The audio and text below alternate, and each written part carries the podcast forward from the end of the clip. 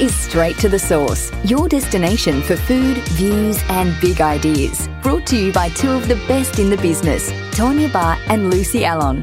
Join them to discover some of Australia's most dynamic food, hospitality, and agribusiness leaders. Hello, and welcome to Food, Views, and Big Ideas.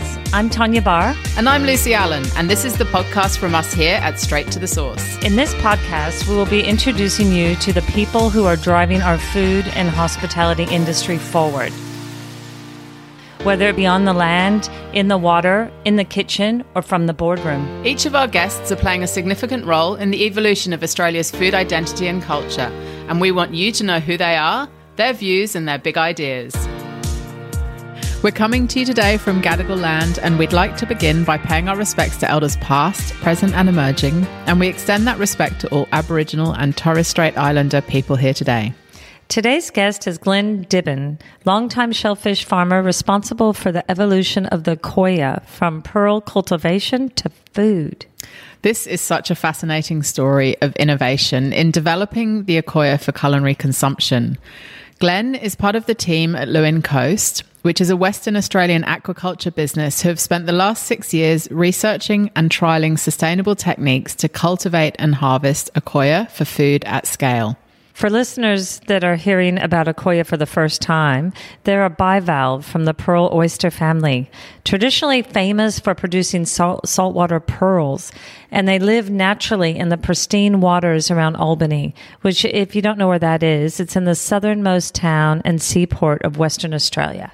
What's really exciting about this is how sustainability is a core pillar of Leeuwin Coast's production and practices, from the way that they're growing the akoya all the way through to the way that they're sending it to market. In fact, their shellfish have been accredited carbon neutral by Climate Active, which is an Australian government initiative um, and one of the most rigorous certifications in the world. For chefs, the, this is incredibly exciting. It's not often that the world is presented with a new ingredient one with no culinary reference point. So, from a creative perspective, it's a blank canvas. And the internal shell is beautiful. It's absolutely stunning. And the Akoya is so versatile. We've tasted it cured, raw, cooked. It's complementary to so many different flavors and it's suitable to so many different cuisines. It's really quite a unique product. Shall we get this conversation started, Lucy? Let's do it. Glenn, welcome to the Straight to the Source podcast. Thank you very much for joining us. We're very excited to have you in the studio today and to chat to you about the Akoya. The whole podcast is about, you know, food views and big ideas. And, and boy, this is a big idea, isn't it? Definitely is. And thanks a lot for having us on. It's exciting. You mentioned when we were chatting recently that, uh, first of all, you haven't done a podcast before. So we're very excited to have you on board today, but also that you've been learning a lot on this journey as well. So we'd love you to maybe take us back to the start and tell us where this Akoya project and journey started for you. Mm. About 15 years ago, we started to see some dramatic changes in the environment. And these were results of um, different uh, land runoff nutrients, as well as we, presume the climate change response along the coastline. So we started to see warmer water, less nutrients in the water, which support those traditional farming things we were doing, which were the mussels and the rock oysters. So we approached the government, the West Australian government, and said, look, if they really want to buy bivalve industry within the state, they need to underpin it with a multi-species bivalve hatchery, which at that time we couldn't afford to actually set up in our own right, the farmers. So, to the credit of West Australian government, they did that, and it allowed us to begin exploring other species of um, bivalves that we couldn't couldn't collect out in the wild, but we could grow. So we started exploring the oceans in a sense, and to some extent, what you look at is the oceans are huge amounts of food sources that have been untouched. And the only reason we haven't sort of eaten them, a lot of them yet, is because they were very hard to commercially catch using traditional methods like boats and nets. But it does mean, but once we start going down the farming process, it opens a world of opportunities. And so we explored that. We probably we started seeing the akoya. Um, there was there was naturally small settlements at both Albany and Cockburn Sound. So we, we started looking at the akoya first up for its use for pearl production. So, so traditionally, when you look at the akoya, its um, its history dates back to the Persians and the Egyptians some 4,000 years of recorded history. And it's mainly um, to do with pearl production, using uh, collecting the wild stocks for pearls as well as for the shells. So they use the shells for things like buttons and for um, inlays into furniture and other things like combs and whatever. All had um, pearl shell. So, Glenn, you were you, you set up the hatchery and then you were sort of looking at, to the water for other species that you could grow. Where did you like? Was the Akoya just growing on the mussel lines, or how did you come across? Yeah. yeah. So there's some small scale recruitment of the Akoya on the actual line. So basically, they'll be mixed in with the mussel lines also in on our on our floats. Um, the Akoya distribution is all the Indo-Pacific region. So it goes all the way up to Japan on, on the Pacific side, as well as all the way into the Persian Gulf and the, um, and the Red Sea. So basically, it's got a really long distribution. It's mostly distributed by its temperature range. And we think it's around between, say, 13 degrees up to about 27 degrees. Wherever that water in that area, this, this uh, oil will survive. And so traditionally it came from the Egyptians and were wild harvesting that. we used to probably get a pearl in one in 500. Every 500 shells they'd end up with a pearl. You can obviously see yeah, that's not sustainable in the sense that they would have really quickly, especially because they were diving without air to collect these animals, they quickly sort of stripped the short, the near shore areas out. So they kept expanding outwards uh, his history goes back to around the Sri Lanka as well, in all those shallow depth water. So the Akoyas have got a long history.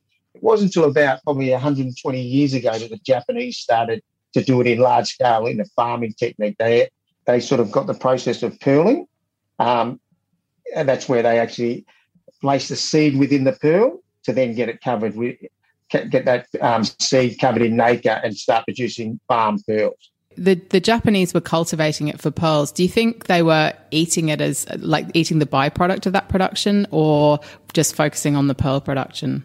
We think they'd eat the abductor muscle at the end, similar to the when you look at the. So there's a couple of pearl, pearl species. When you look at the Akoya pearl species, it, it's there's also the Maxima pearl species, which is a species we get, which is a South Sea off Broome, which ends up the size of a dinner plate, and that's what produces the really big pearls out of Broome. So that's what they call the South Sea pearl. And the Akoya is it's a, a lot smaller. So it never gets to the size of it. So they would use just the abductor muscle when they went to harvest the um, oysters at the end, not the whole animal like we're, we're advocating. But they would so, use the shell. They would use the shell in like ornamental furniture and production yes, and that sort of thing. Okay. Definitely, yeah. So basically, in the in the in the pearl production, when you look at it, it's it's probably about two and a half years old when they actually introduce the seed to the pearl, and then it may spend the next say two years or uh, eighteen months um, producing the nacre and actually covering the pearl. So when we look at in the food production, we're looking at it in the in the period from probably about 12 to 18 months. We think that's the period. As it gets a lot larger than that, we, th- we think the flavour profile changes and it gets a lot tougher. And also the meat gets a lot larger. So you can imagine at the end of the day, what we're trying to do is keep it to a, a nice bite size piece of meat because you're eating the whole animal similar to what you would with a mussel and a rock oyster. If you had to get to the point where you cut it up with a knife and fork, I don't think that we would lose a lot and it'd be a lot tougher. So that, that's one of the, the big differences between, um, say, the rock oyster and the mu- and mussels is rock oysters and mussels are traditionally in intertidal or in bayments along the coastline. So that makes them normally prone to, say, tidal influence. So that both of them come in and out of the water with the tides. So they've got a natural uh, mechanism in their shell that they can seal in and retain their water. And you so naturally flip them, don't you? Don't you naturally flip them? No, not necessarily. No, they normally because both um, mussels, especially mussels, run a byssal thread, so they decide which way they want to go up. So we definitely don't flip the um, the Akoya. So in that sense, with the with the mussels and the rock oyster, they've got a natural sealing mechanism, so they can come out of water and they can live out of water for up to two weeks and then go back into water. Akoya oysters are similar to um, scallops in the fact that they never come out of the water. So they haven't got that sealing mechanism. Yeah. So they do live their whole life in the water and they they don't come out. They, they don't come in and out with the tide like other bivalves. So when when you discovered the Akoya or you, you looked at it and you thought there's an opportunity here, had you looked at other species and discarded them? What was it about the Akoya that, that took you on this journey? The Akoya are unique in the fact that they run a byssal thread. So if anyone knows mussels, they call it the beard. It's a set of hairs, so they can actually put out. And most oyster species and scallop species can only use only put those hairs out in their juvenile stages, but the Akoya actually run them for the whole of their life. So anytime they can actually run a hair out and move themselves around and also attach to each other. They're very social animals, so they love being next to each other. So they end up, you find them in big clumps. They can move around. If you put them in a basket, they'll all go to one end of the basket and they'll move around. And they use their hairs to do that. So that that's what makes it so farmable for us. So that's what we're looking for when we farm. If you look at a traditional, say, a scallop, and, you and uh, current scallops that actually swim around a bit, they're not attached to any any uh, object. They um, if you then put them in the basket, they'd end up sort of um, cutting themselves and interacting too much that they would um, sort of cut themselves in up into pieces, and it's just not viable to farm. But an animal that runs a byssal thread like a mussel all of a sudden changes that game. So when we started to see the characteristics of the Akoya, and we'd all we'd been farming mussels for so long, all of a sudden, you know, the light sort of came on and we're saying, well, it means we can grow this to the scale similar to mussels. And it's one of those species. There's, there's other species out there, and we are looking, but this the Akoya really came to the top of the line do early on. Do you remember um, the your first feeling when you actually tasted it? Look, it's a, it's a, it's a unique one. Obviously, we have it. You start with it raw, and really, I was never being a shellfish farmer and growing up with mussels. Mussels are something you traditionally don't eat raw. They're normally always cooked. So I was sort of uh, brought up mostly on the mussel side of it, and that's predominantly we were, we were farming. So look, raw. I've, I've acquired a taste for it now, but in the early days, I much preferred it cooked. Right. So you know, when when the first taste, but it, look, the Akoya's everyone asks us to describe what it, how it, um, and where it fits into the shellfish world. I sort of believe it sort of stands on its own in the sense because one of the unique things with Akoya when you look at it compared to a rock oyster is it's got a very large abductor muscle. And that gives it a lot more texture. So when you talk about an abductor muscle, we talk about the thing when you eat a scallop and you, the white circle of flesh, that's a that's a scallop's abductor muscles. And that's when when you talk about bivalves, the scallop has the largest. Right. So you see that big white thing, and then when you get down to a rock oyster, it's probably the size of a, a the top of a pen, and then the Akoya sits somewhere in between. So it's sort of a blend of you know between a scallop or a clam or you know. So but the abductor muscle gives it a lot more texture. So introducing a new species to the culinary world mm. um, is is what you're um, doing at the moment, and. Mm in those conversations with introducing it to people, what is the the feedback that you're getting? You've obviously been on this journey for a little while now, um, playing around with it for what five or six years, I think you said. Yeah. Um, yes. So, what, how how is that process of introducing a totally new product to the market? Look, after six years, to believe that we've come this far in actually introducing a whole new species into the um, into the food world, it's just amazing how far we've got. I would have never said where we sort of accumulated last month in Melbourne, where we did we got to present to some of the best chefs in Melbourne, and for me that was um, you know just breathtaking in what that we've come that far. And originally, in a sense, I was a good mussel farmer or bivalve farmer in the sense of that, and our marketing skills were probably the old um, we'd give out a stubby holder at Christmas. Um, so the journey of actually seeing what we've done with the Leeuwin Coast and the team that we've got there is just amazing. And look, at the end of the day, I would have never believed it six years ago. And the fact that we've only, we're in a sense only in the domestication phases of six years. We've only had five or six, you know, probably no, less than that, probably about four full harvests. So we're learning as much on production side. And now we're getting to the, getting it in front of the chefs who are, you know, in a sense, making art of it in a sense. So some of the stuff I've seen them do is just amazing in the cooking applications, how um, which ones stand out to you? Look, that's something that's, uh, in a sense, when we look at the rock oyster, and and if I went to say, uh, probably say, hundred restaurants, and I had rock oysters, I'd probably have the rock oysters four or five different ways. I, I'm sort of we're getting to the point now when every restaurant earth does it a different way. So at the end of the day, my thought is that a couple of years, I'll go to 100 restaurants and we will have the Akoya 100 different ways.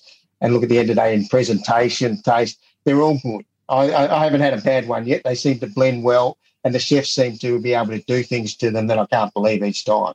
Um, I do like the things. I like them lightly steamed, and one of my favourites early on was just basically with a bit of mirin and ginger on them. That was that was mine. But look, at the end of the day, having said that, some of the stuff I've seen at Melbourne now sort of uh, blows me away to some extent.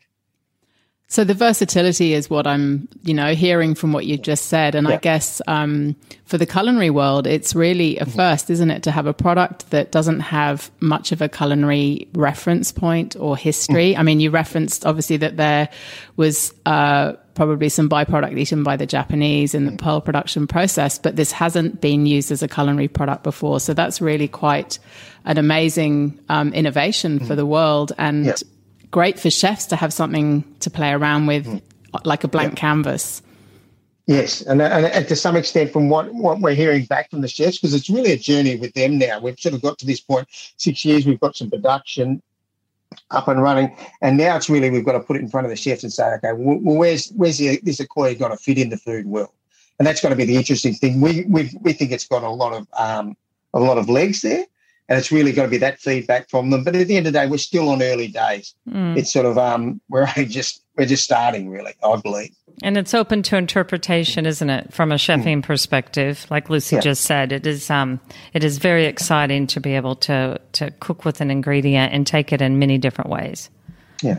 And look, we've put names in front of it before. We've sort of said it's it's jewelry on a plate to some extent because if it's the mother of the pearl, the nacre inside is very presentable. Um, we, we have sort of told the restaurant world or the chefs that they're really on their menu, they need to put a little warning on there that would say, uh, you know, may contain pearl. Some lucky person.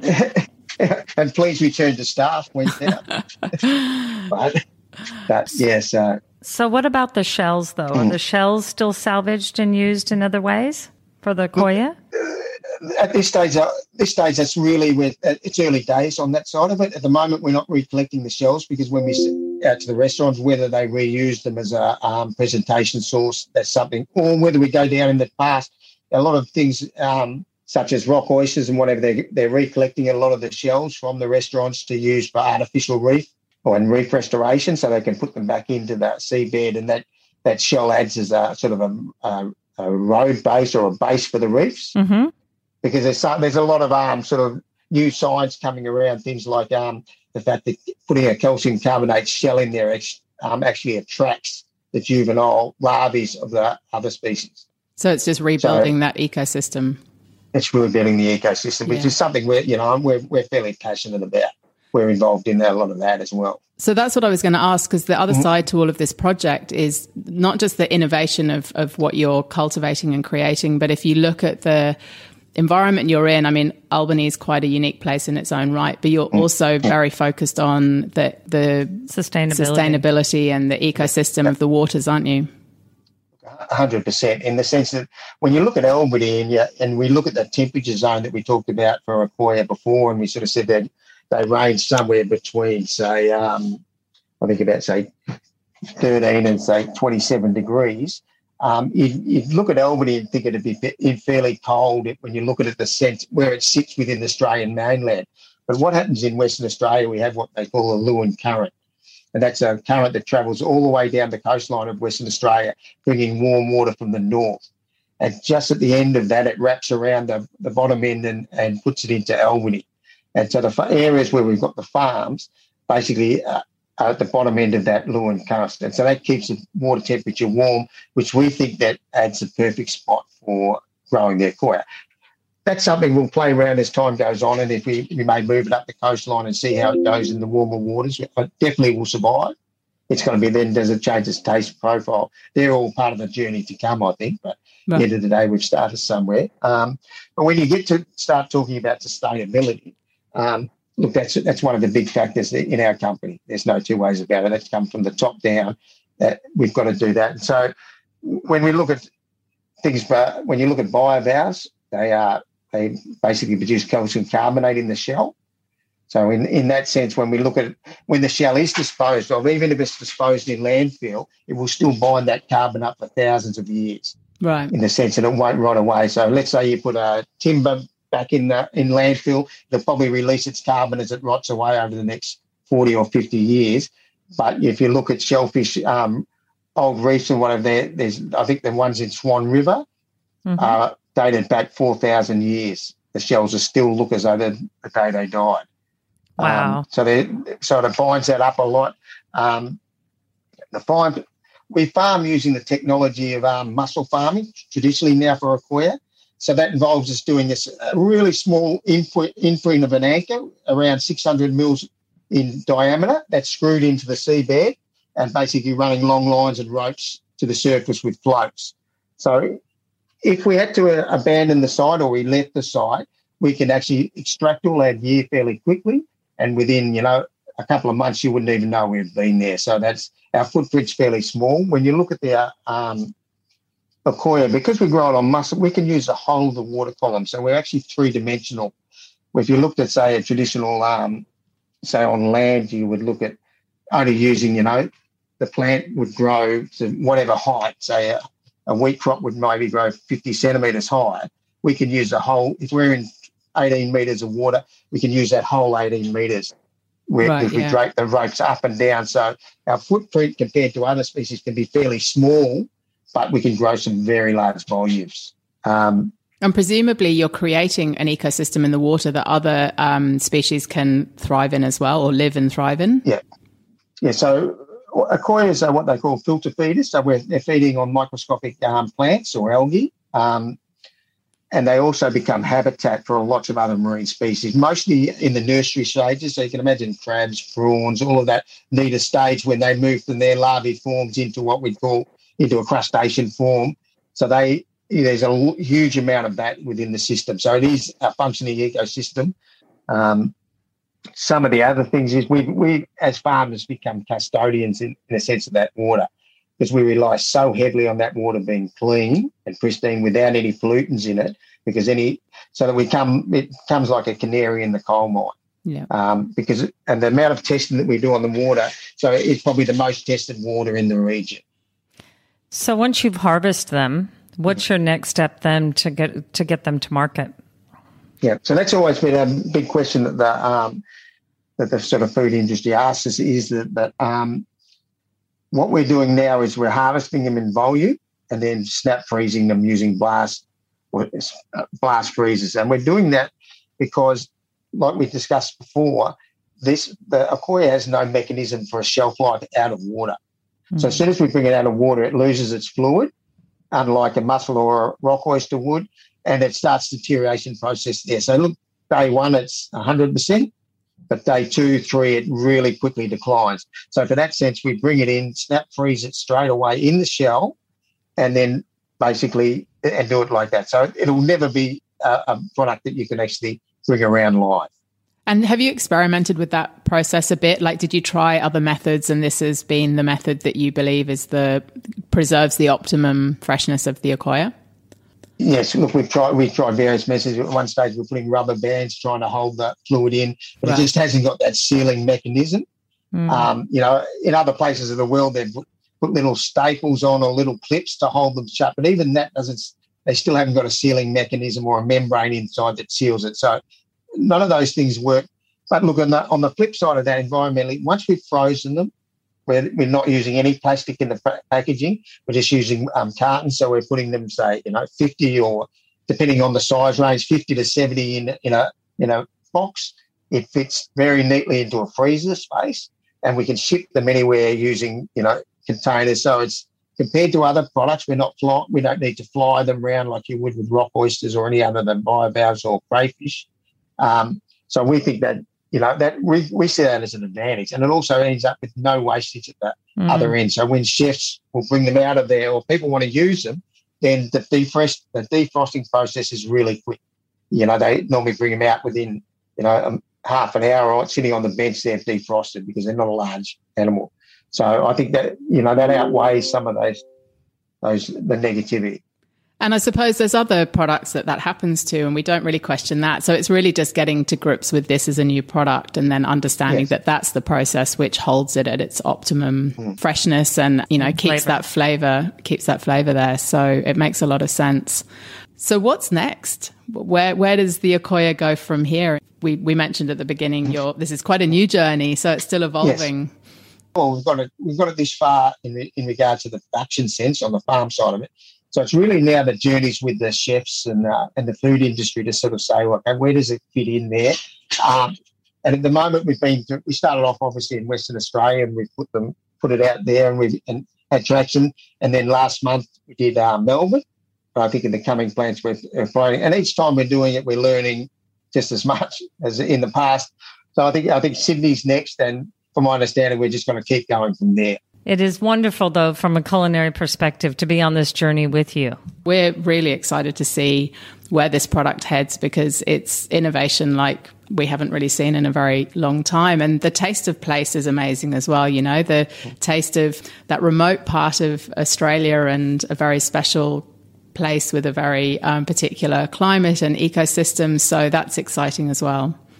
I think one of the interesting things that I like about the whole whole journey is that the fact that, and especially when we're starting to get involved with the restaurants and whatever, is the fact that sustainability has sort of become one of the pillars in their decision making processes. Yeah. So basically, we have to sort of make an argument and we have to say what you know, Koya we believe should be on the menu for these reasons.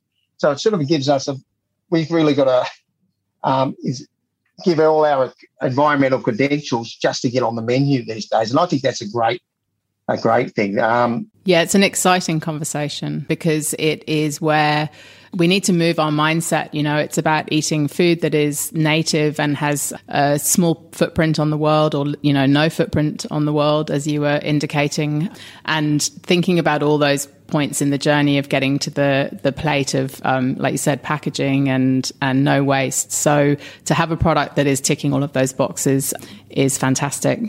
And look at the, I suppose we're in a sense we're just virtually in the protein business, in the sense that when we look at the we want to produce proteins at the best equivalent to you know food conversion ratios, and, so when you look at their Akoya, we're not. They really stack up in all those areas, and and no fresh water is used in the batch. when you look at some of the you know terrestrial stuff, a lot of fresh water is being used, and that's going to get harder and harder to, mm. to get as time goes on. Yeah. And so that's a that's a big part. It's fascinating, and um, you must be, as you said at the beginning, you can't imagine that six years ago you would have been here. So it's going to be great to see where you and the Akoya and the the company is in five or six years' time. My vision would be that at the end of the day, we, we get the Akoya off the ground and then I suppose we look back to the ocean, and we we we're constantly doing that and saying, well, look, the world it's for those food sources. It's just hmm. there's things there that we haven't touched, and I, I you know I, I, love that journey. We've we've sort of paving the way with this one. I think at the end of the day we can um you know keep exploring. We've got to look at the different food sources in the world that are sustainable to face these next these coming years. And I think the end point, and it's even the fact that we're getting people to change their eating habits. Then that's that's amazing. Uh, real quickly, we touched on um, different sizes, but how do how do you are you going with small, medium, and large, or how are you identifying the the sizes? We, we think that this, we think that the um the sort of the it's more of an age between say the twelve to eighteen months, and really at that point we're waiting on the feedback feedback now from the food industry to say, okay, what is it they want? What do they consider? You know, a lot of you know, and we're getting mixed mixed reports. Can I um, ask, can I ask you a question mm-hmm. real quick? Yep. Is there someone that you would like us to have on the Straight to the Source podcast that you would like to listen to or hear from? That's a sort of question. um, look, I think at the end of the day, talking to someone about the marketing and that, and uh, or the food industry, have them and, and their perspective on the product. Mm. And I suppose at the end of the day, we've had some we have some great chefs involved, and maybe that would be the a logical step and sort of seeing where that fits in. And yeah, and I'd love to hear their take on the environmental angles that the, industry's moving on and how we between the two of us we work together and say, the end of the day, make make the environment front and center in this whole process. Well, we can't wait for the rest of the world to discover it when, when it's ready to head offshore. Um, and we're certainly looking forward to watching that journey and um, seeing the evolution of the product. Thank you for joining us today. It's been really fascinating to talk to you and, and hear all about it. Thank you so much. And we look forward to having you back on. We're, we're on this journey with you and we're every step of the way. And so let's see where it goes. That's great. Thanks a lot for having us on. And I think um, I look forward to podcast number two. yeah. yeah. we do too. Thank and you so thank much. You. It's nice to meet you. I look forward to meeting you in yeah. person, face to face in Sydney, yeah. hopefully soon. Yes, that, that'd be great. Yeah. Thanks, Glenn. Have we a really great appreciate weekend. your time. Well, thank you so much for tuning in with us today. We really hope you enjoyed listening as much as we've enjoyed the conversation. You'll find links to anything mentioned in today's chat in the show notes. We have some extraordinary guests lined up, and we'd love for you to join us again. Please make sure you're following us on your favorite podcast app so you don't miss future episodes. We'd love feedback, good or bad, or perhaps a guest you'd love to hear from. Please just let us know.